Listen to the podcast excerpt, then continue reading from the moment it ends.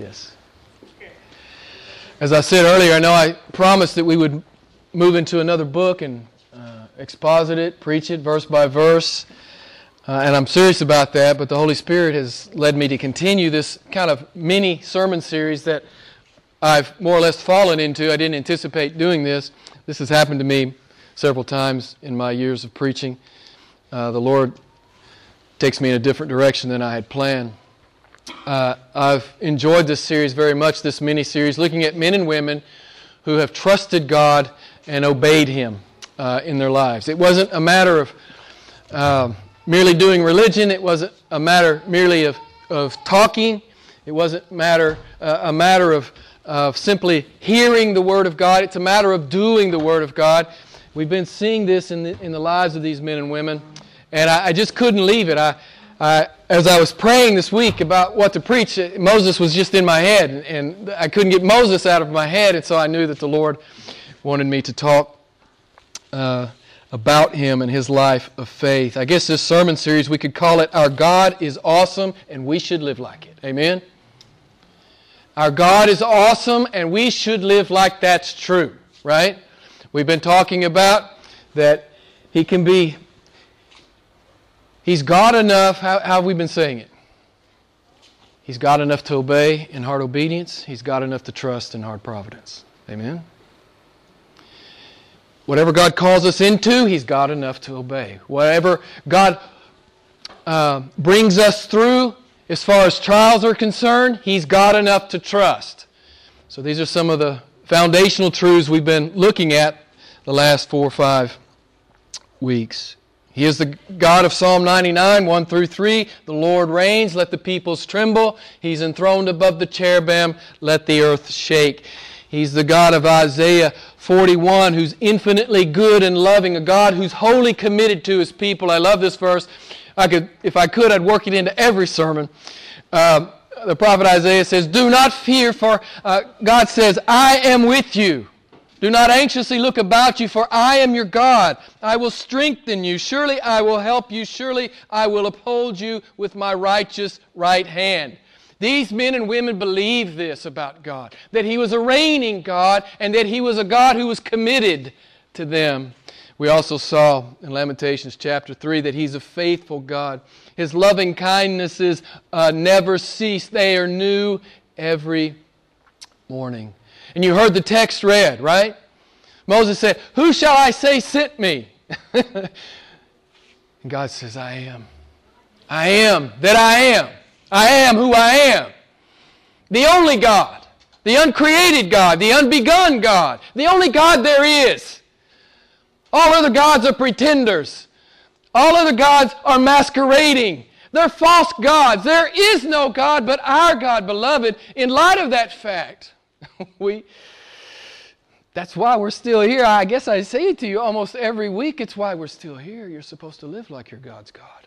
And people are supposed to see you live like your God's God, and they're supposed to ask you about your God. My God is Jesus Christ, the Creator God, the Redeemer God, the God who spoke heaven and earth into existence. If He is God, if He is sovereign, if He is good, if He is faithful, if He is committed to us, then how should we then live? And I've been making the case that we should live with monster faith, right? I don't think I've used that term yet. But our faith should be, should be on display out in the world. Not just simply in the church, but out in the world.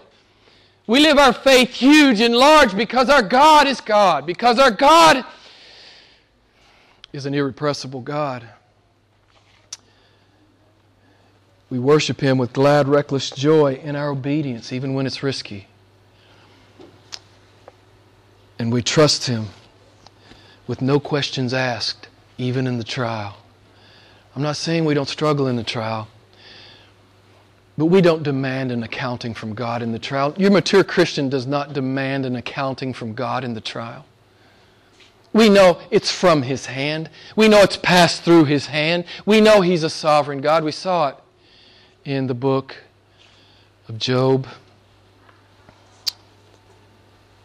So, I've been challenged. I hope that you have been. as we've looked at God and asked the question, how should we then live? We should live as disciples. So, at least one more sermon about this. I don't know. Maybe there'll be another. I don't know yet. Um, I guess God's not through challenging you and challenging me on this point. Um, maybe some of us are not yet convinced that we should live as radical disciples. Maybe, maybe you're not yet convinced. Well, maybe tonight you'll be convinced. Uh, or maybe we just need a little more encouragement from the Word of God to actually be doers of the Word.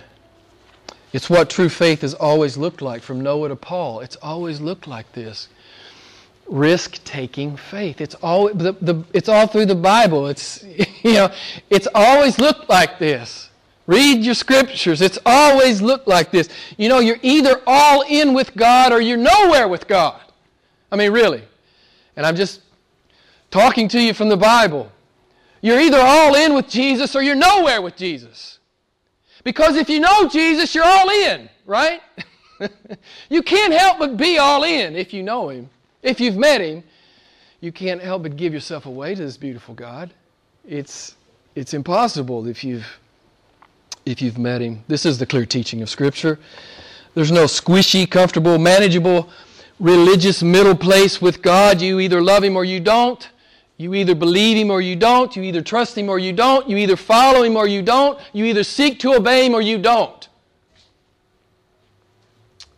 There's no middle place to be with Jesus Christ. As one old dead preacher said, God calls men and women to worship Him with their obedience, but instead they try to fool Him with their religion. Do you think God's fooled?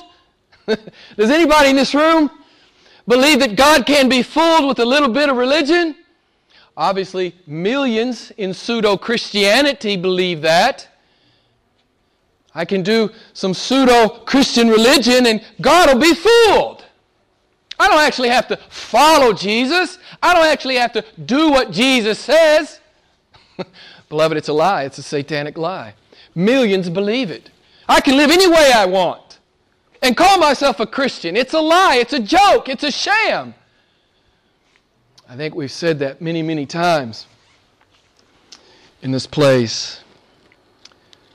As you know, sadly, there are many false teachers who assert that you can have Jesus as Savior but never submit to Him as Lord. It's, again, it's a demonic lie. If you actually read your Bibles, and really not even uh, with a, well, I'll just say it this way with a superficial read of the Bible, you, you understand that that simply is not true. That simply is not true. Jesus says, Why do you call me Lord and not do what I say? And we know what happens in Matthew 7. Jesus said, There will be many who will say to me, Lord, Lord, I did a lot of religious stuff. And Jesus is going to say, I don't know who you are. It's not about religion, beloved. True Christianity is not about religion, it's about the relationship. Jesus says, we talked about it in men's Bible study this last week, if you love me, you will keep my commandments. The, the true believer, the born again believer, the true Christian is serious about obedience. Amen? We're serious about obedience. We're serious about submitting to the will and authority of Jesus. We're serious about doing the word. None of us do it perfectly.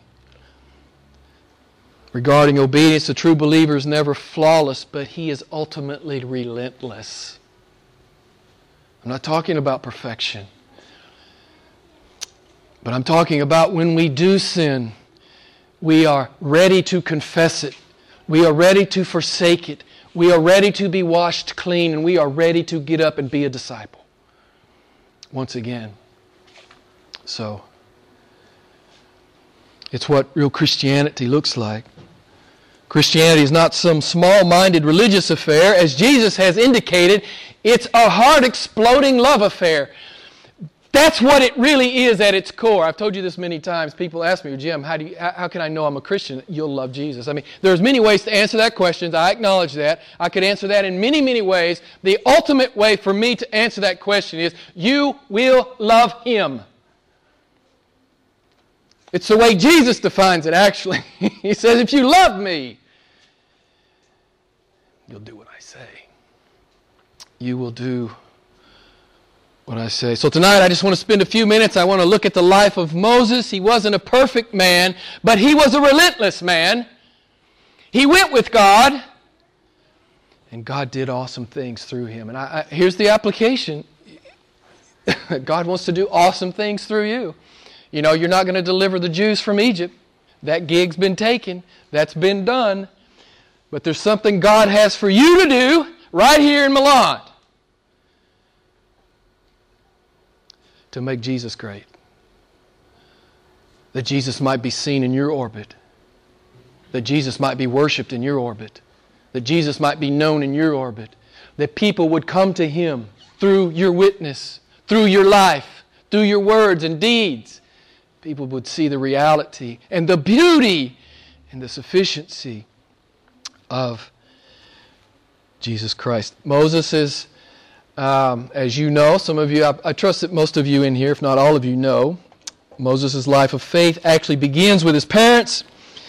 Um, this is a weighty reality that, that uh, you parents and future parents need to take note of.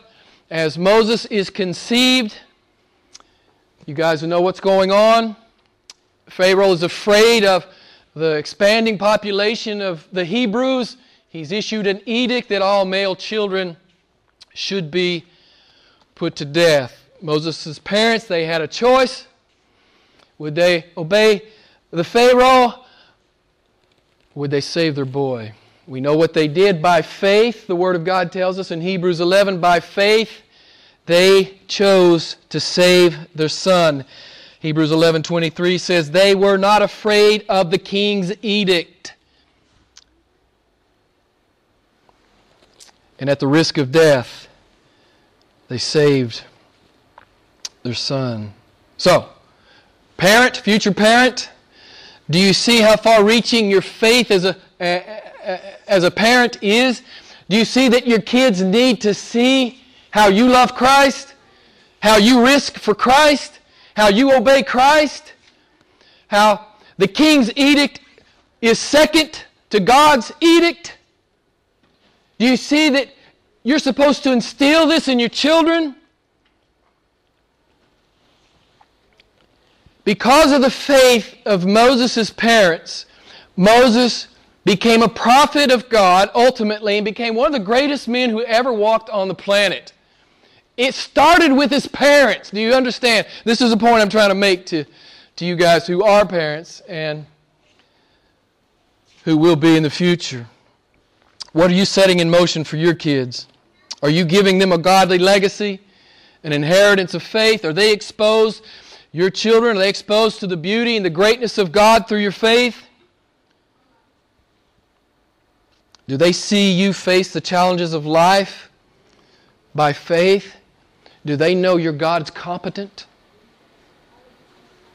Because you trust Him in the hard spot and they, they get to watch God faithfully deliver you in that hard spot? Are your kids seeing that? Beloved, these are the simple things we're supposed to be teaching our children. You know, even unbelievers know this. The most important teacher that, that a child will ever have is who? You, as a parent. They are watching. They're not just listening, they are watching how you live. And I want to say this to you know, to, to point your child relentlessly by your life and deeds and words to Jesus, that is the best gift you can give them. It's the best way you can love your kids. The most important thing your kids need to understand from you is that Jesus Christ is God, and nothing's more important than that. Absolutely nothing is more important than Him. So from Exodus 2, we learn that after three months, when Moses' mother could no longer hide him, she put him in a waterproof basket and put him in the reeds of the Nile. And by an accidental, fortuitous chance occurrence, we talked about last week, oh, he was found by Pharaoh's daughter. Well, let me back up. By the sovereign providence of God, right? Doesn't that sound better? By the sovereign providence of God, he was found by Pharaoh's daughter, and she decided to adopt him. Moses was raised as a prince of Egypt at the zenith of its power. Egypt was the wealthiest and most powerful nation of that day. So he was raised in the royal court. He was highly educated and cultured. You may remember what Stephen said about Moses over in Acts chapter 2. Stephen said this And Moses was educated in all the learning of Egypt, and he was a man of power in words and deeds. Exodus 2 also tells us that Moses saw an Egyptian beating a Hebrew slave. Moses knows he's a Hebrew. He defends the slave. He kills the Egyptian. Pharaoh hears about it. The wrath of Pharaoh is about to fall on Moses, and Moses leaves Egypt. He goes to Midian. He meets a woman he gets married, he has a child, and he becomes a shepherd. And then in Exodus 3 and 4, God comes to Moses. Don't you love it? you know, this is what happens. God just, He just comes. In, in the middle of a normal day, He just comes, right? he, he just shows up. And He comes to Moses and He calls Moses to to bring Israel out of Egypt. You know the story. And Moses struggled mightily with this call. If you go read the text, you realize he tried to excuse himself. Do you know how many times Moses tried to excuse himself from God's call? Five times. Moses tried to excuse himself. Moses' excuses are pretty lame. They're just like yours, and they're just like mine. Because whenever we encounter God and He calls us to do something bigger than ourselves, our natural inclination is unbelief. Our natural inclination is to defer. Our natural inclination is to say, Well, not me, God. But God is saying, Yes, you. I want you. I want you. Moses said, Well, what about this? God says, I'm God. Moses said, What about this? What about the other thing? God says, I'm God. Moses says, Well, there's this other thing about my speech. Not, God says, I'm God. I'm God over that, Moses. Moses says, There's one more thing. God says, I'm God over that too. Right? Moses is just like you and me, you know, when, when we're confronted with a huge opportunity to obey, many times the natural inclination is to shrink back, to play it safe. Listen, beloved disciples, this is not what the Lord is calling us to. God expects us, when He calls us, to obey. So Moses got it, he believed it. He believed that he was called by God, and he decided to obey this great God and live like this God is God and an awesome God. This is what Moses did with his life. He gave his life to this God. He just he gave him his life. He gave his life to do a thing that he really, in his own mind, thought was impossible. But because his God was God, his God was great, he was willing to go to Egypt in obedience. He obeys even though he must tremble. It's that way with you, right?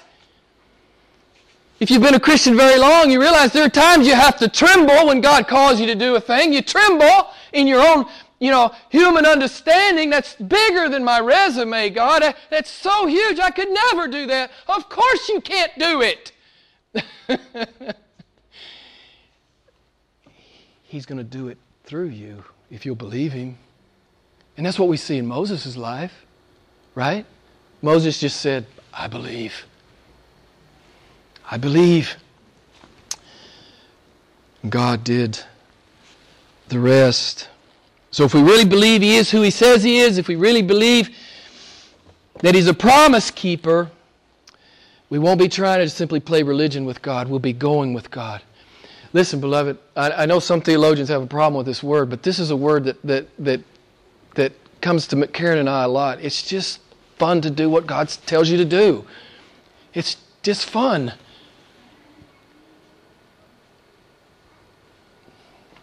There's joy. There's joy in doing what God tells you to do. God's in the middle of it, and He brings you joy. If you do believe God's God, you will be like Moses. You will look at your God, your great and awesome and majestic God. You will fight through your doubt and your unbelief. You will believe and you will obey. I love how Hebrews 11, 24 through 27 talks about Moses' pilgrimage of faith. Listen to what it says. By faith, Moses, when he had grown up, refused to be called the son of Pharaoh's daughter, choosing rather to endure ill treatment with the people of God than to enjoy the passing pleasures of sin. Considering the reproach of Christ greater riches than the treasures of Egypt, for he was looking to the reward. By faith he left Egypt, not fearing the wrath of the king, for he endured as seeing him who is unseen. Do you, do you, do you hear, do you hear the, the true believers looking at God? I see him who is unseen. That's why I can do huge obedience. That's why I can do monster obedience. Because I believe in him who is unseen. And I'm looking at the reward, the future reward. We've been saying it a lot, Hebrews 11:6. I believe God's God, I believe God's good, I believe He's a rewarding God. Ergo, I'll obey this God. It's silly not to. If we, if we really believe what we say we believe, I've had those epiphanies in my life where I was really trying to, you know, veer off into uno, uh, uh, disobedience. And the Lord would come to me, either through a passage or in my prayer time. He said, Don't you believe? Don't you believe that I am who I say I am? Don't you believe that I'm trustworthy? Don't you believe I'm a competent God? Jim, don't you believe what you say you believe about me? Don't you believe it? Listen, if you're a Christian, God's going to bring you to that place where you're going to have to step out and actually do what you say you believe. It always happens. It always happens in Scripture. It will happen in your life as well. So Moses had to make a decision. Was he going to align himself with the world and the pleasures of Egypt, the comfort of Egypt, Egypt, the luxuries of Egypt, but, or was he going to align himself with God and the people of God? It was a decision that Moses had to make. It's the same decision you have to make. You have to decide. Am I going to align myself with the world? Oh, it's, it's much easier in the short term to align myself with the world. Or am I going to align myself with God and the people of God? It's the same decision you have to make, beloved. The decision that Moses made. I love what John Piper says in this regard. He says, You cannot legitimately do both. And we know, don't we? We know many so called Christians who think they can do both. I can straddle the fence. I can love the world and I can love God too. Right? Beloved, if you love God, you will not love the world. It's an oxymoron. It's, it's almost blasphemous, really.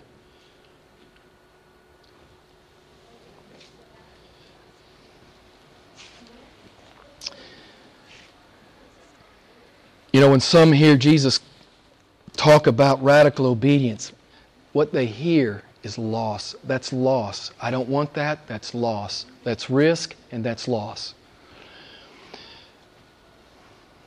What others hear when Jesus makes that radical call to discipleship, they hear gain. So I want to ask you, what do you hear? when Jesus Christ calls you, and He is calling you to radical obedience, He's calling you to discipleship. It's the only reason He's left you on the planet. If God's calling you to that, what do you hear?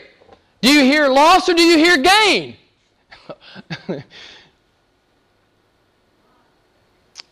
if we know our Bibles, if we know our Lord, we hear infinite gain. That's what we hear. Jesus says, Go with me, it's going to be hard. We hear gain. we hear joy. Yea, though they slay me, or yea, though you slay me, whatever comes, comes. The trial will come, the persecution will come, martyrdom may come, probably not for most of us in this room, but it may come. There's still joy. Still joy for the believer. I love what John MacArthur says here about Moses' choice. He says, from a worldly perspective, Moses is sacrificing everything for nothing. But from a spiritual perspective, he is sacrificing nothing for everything. Do you understand?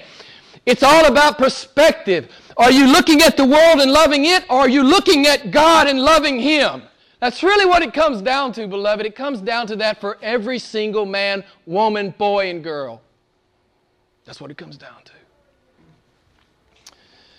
That's what it comes down to. It's all in our perspective. What do you truly value? Moses weighed it out, right? I value God. Above all things, I value God. I value God above all things. Hebrews 11:26.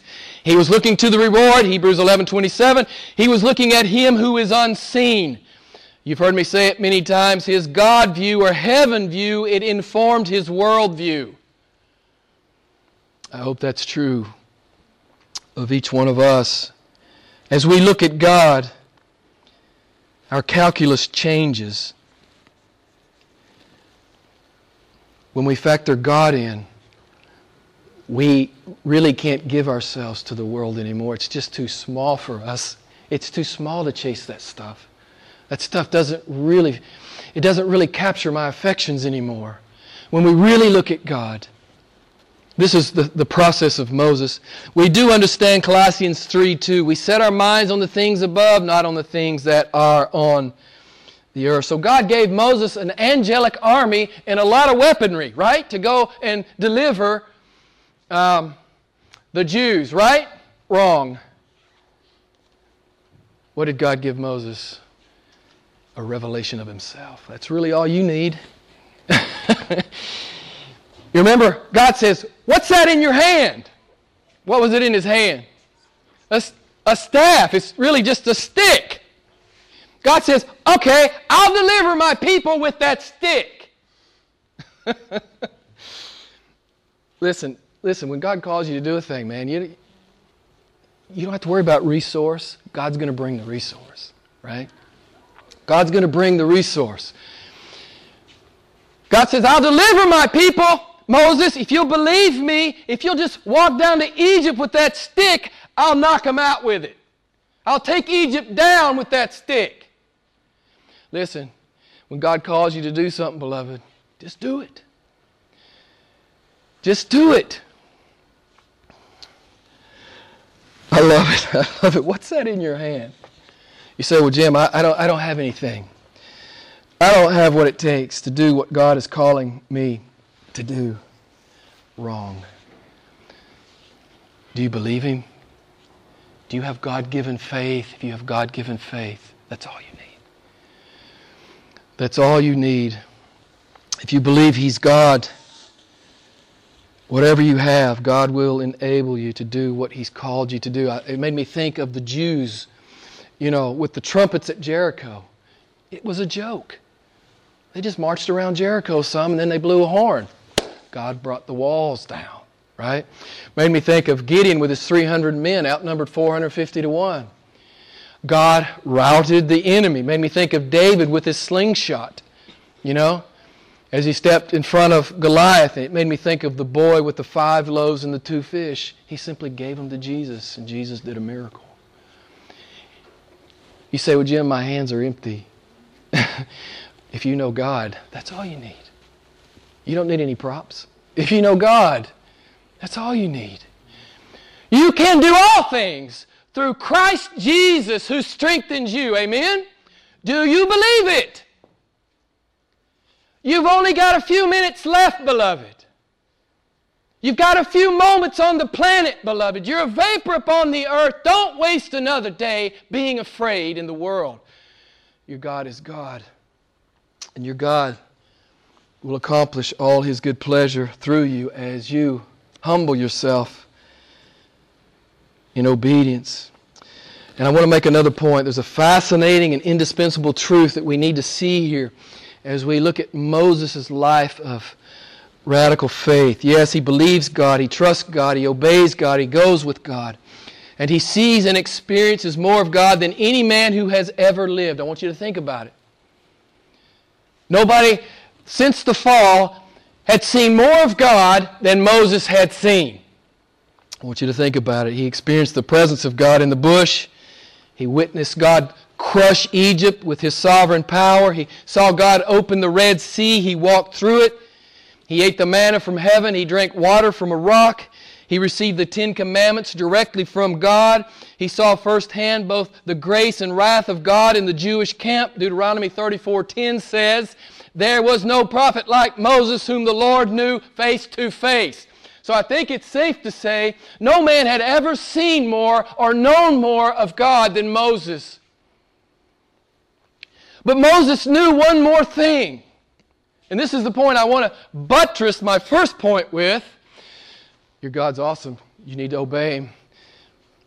The second thing I want to, the second major point I want to make.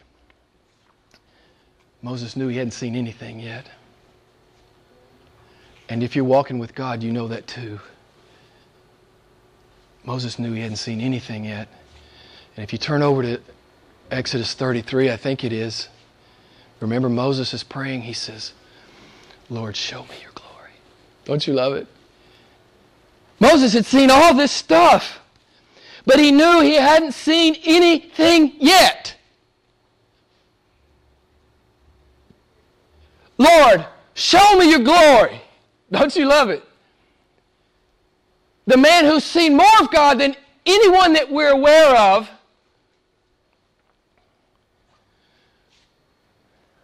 He said, Show me your glory. I love that prayer. It's the prayer A.W. Tozer says that God delights to hear and answer. When was the last time you asked God to show you His glory? That's a challenge for you and me. It's something we need to be, we ought to be praying, beloved. And you see God's glory as you go deeper into obedience. You know, the things you can't separate these two things. Some people say, well, I, I, I don't feel the power of God in my life. Are you obeying God? Are you doing the hard thing that God's asked you to do? Are you honoring God in your life, in your career, in your family, in your money? Are you honoring God? Are you obeying the Lord in all the small things He's called you to do?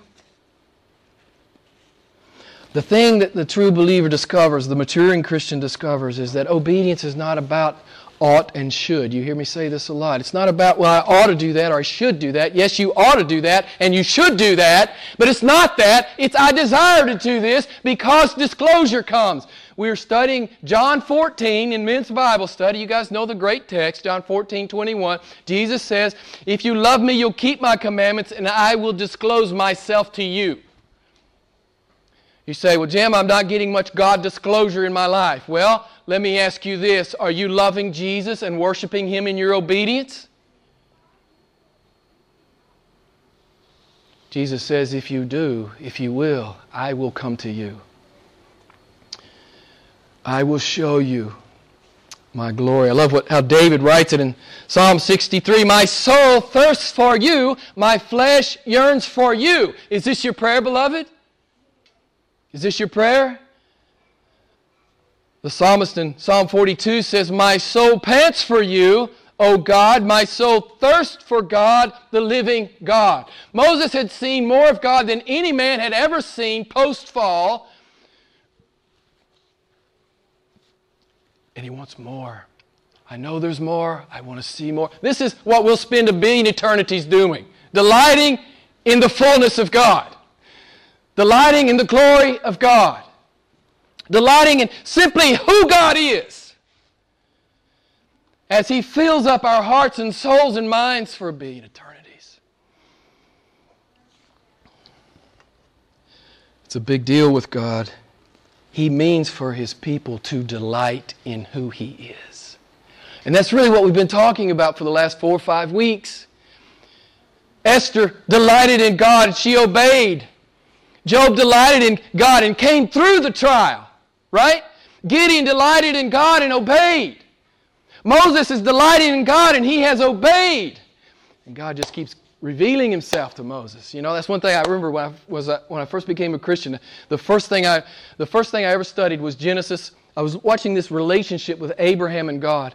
And you, if, when you just read through the book of Genesis, you just see how God keeps coming to Abraham. God, you know, oh, Abraham keeps obeying, God keeps coming to Abraham. And I thought to myself, that's what I want for the rest of my life, right? That's what I want. I want God to keep coming to me. I want that disclosure. I don't want it to ever stop. Keep coming to me. Show me your glory, God. Beloved, it comes when it comes as you humble yourself under His will and authority and you obey Him as best you can. And when you fail and when you fall and when you sin, you confess that sin and He's faithful and just to, to forgive you and wash you and cleanse you, right? And you get up again and I'm a disciple again. I'm a, uh, you know, it's a new day. I'm clean in Christ. I'm whole in Christ. I'm more than a conqueror in Christ. Amen? Beloved, that's who we are. That's who we are. That's who we're supposed to be. That's who we're supposed to be. I love what Jonathan Edwards says, that great theologian. He says, There'll never be a time when there's no more glory for the redeemed to discover and enjoy. That's what eternity will be like. Heaven will not be boring because Jesus Christ is there. There'll be manifold, um, what's the word I'm looking for? Secondary joys, but our principal joy will be delighting in who He is, delighting in the glory of Jesus Christ, knowing Jesus Christ.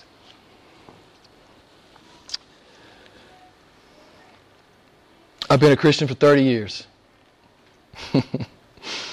I know I haven't seen anything yet. I hope you know that too, beloved. I hope you know that too. And I hope you're giving yourself to that reality. I haven't seen anything yet. Man, I want more of God. Man, I'm, I'm going to keep on. It's not because I ought and should. It's desire. Obedience is driven by desire. I love this God. I want the disclosure of this God. I want to know more of this God. I want to be in relationship, deeper relationship with this God. That's what drives obedience. It's not ought and should. We're not rule keepers here. We're lovers. We're, we're lovers who are hopelessly in love with a beautiful God. Moses says, Show me your glory. In the NAS, that's the translation I use, the New American Standard, there's an exclamation point. Moses says, Show me your glory. I want to see it. It's what I really want. It's my core desire to see your glory, God, to know your glory, God, to taste your glory, God. Isn't it a beautiful prayer? I love it. I want you to hear this sentence. Moses has figured it out. Moses has learned that God created Moses to fill up Moses with God. Did you get it? Do you know that yet?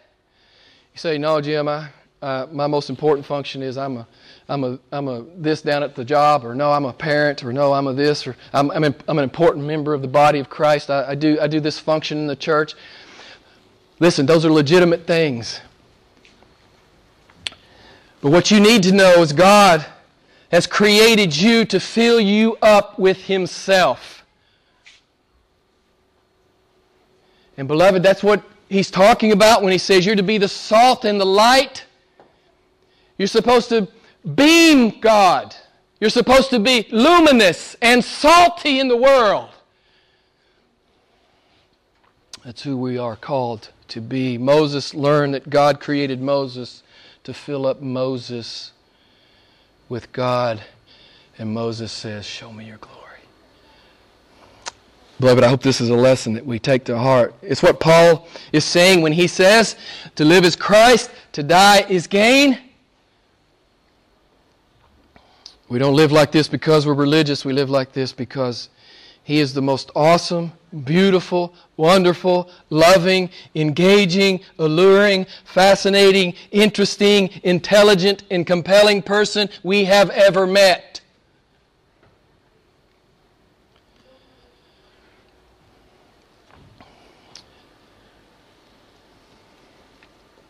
Knowing God. I was sharing this with someone just recently. Knowing God, loving God, walking with God, following God, obeying God, this is worship. It's not merely what we do here. This is a, this is a function of worship. This is worship. We honor God uh, uh, to come and, and uh, worship together as the body of Christ on this day that He has set aside for us to do so. But every day you get up is worship. How you do your jobs, worship. How you prosecute your studies is worship. How you love your wife and your husband is worship. How you relate to your friends is worship. It's all worship, beloved. The biggest part of worshiping God is knowing and desiring Him. This is, this is why Jesus hates lukewarm religion. It's why He says, Man, if you're lukewarm, I'll spew you out of my mouth. I don't have, any, I don't have anything in common with you. If you're lukewarm, how could you be lukewarm about me? Right? the God who says, I am infinitely above the nations. They are nothing to me, but He died for them. Think about that. He said, The nations are nothing before me, but then He died for them. How could you be lukewarm about that? If you're lukewarm about it, you've not understood it. You've simply not understood it. You've not really believed it. God hates lukewarm religion. Read your Bible. He hates it. He says, It's not about how you talk about me, it's how you live. I don't want it just on your lips. I don't want it, just want it on your lips. I want it in your life. I want it in your heart. I want you to live for me and love me.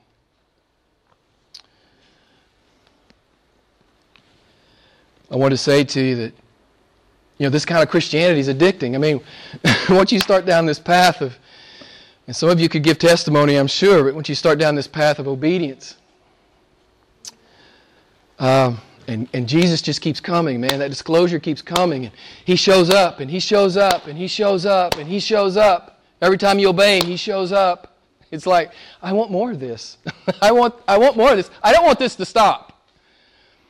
I want more of God. I want God to reveal his glory to me as he calls me to follow him.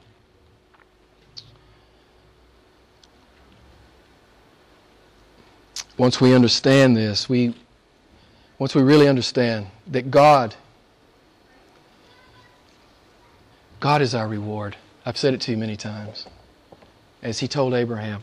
When we realize that God is our reward, we will not settle for anything less than radically obeying Jesus Christ. We will not settle for anything less. Because radical obedience means radical disclosure from God, and radical disclosure from God means radical joy in our lives. Moses knew more about God than any man who had ever walked the planet, but he knew something else about God. He knew he hadn't seen anything yet. I hope you know that, beloved. And I hope you will pursue God for the balance of your days that He won't be some side issue in your life, that He will be the issue in your life. And when He is the issue in your life, you'll know how to love your wife, you'll know how to love your husband, you'll know how to raise your kids, you'll know how to do your job, you'll know how to, you'll know, you'll know how to be a good friend, you'll know how to be a good colleague, you'll know how to function in the church, to love the church, serve the church. You'll know all those things through knowing Him and loving Him. Paul is right, and I'll close with this to live as Christ, to die as gain. We can't live small because our God is God. We can't do it. We can't do it. Impossibile. We can't do it. We've seen Him, we've met Him, and He is so beautiful. He is so compelling. He is so awesome. I've said it to you before. I dare you to stop me from going with this great God. Try to stop me. Listen, if you've really met Him, you can't be stopped. Oh, you may trip up, you may become distracted. We all do at times. But my challenge to you, one of the challenges tonight, look at God. Look at God. Be still and know He is God. Look at God and let that inform every other aspect of your life, beloved. Don't you love Moses? Show me your glory, Lord. Show me your glory. Isn't that what you want? Isn't that what you really want? Of course it is. If you're in Christ, that's what you want. Let's pray together.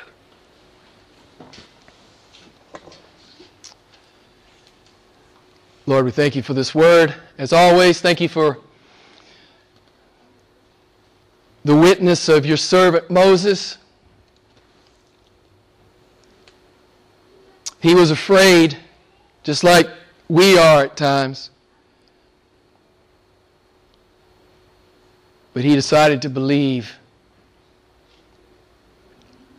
And you did a mighty thing through him. You delivered your people. One man who believed with a stick, one man had a stick, and an awesome God. Lord, I pray we would understand how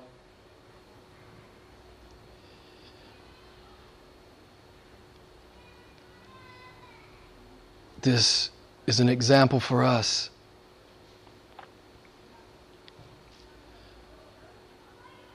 Lord, I pray we would understand that faith is not about us, faith is always about you. Faith is about how we see you. Obedience is about how we trust you. Lord, I pray that you would light our hearts, all of us in this room, that you would set our hearts on fire. That we would desire to so know you and so love you and so serve you. That we would give ourselves away in radical obedience. We know we have a few moments left, O oh Lord. We pray that we would be good stewards of it. O oh Lord, show us your glory in this church and in each of our lives. For Lord, we know we have, we have not seen anything yet.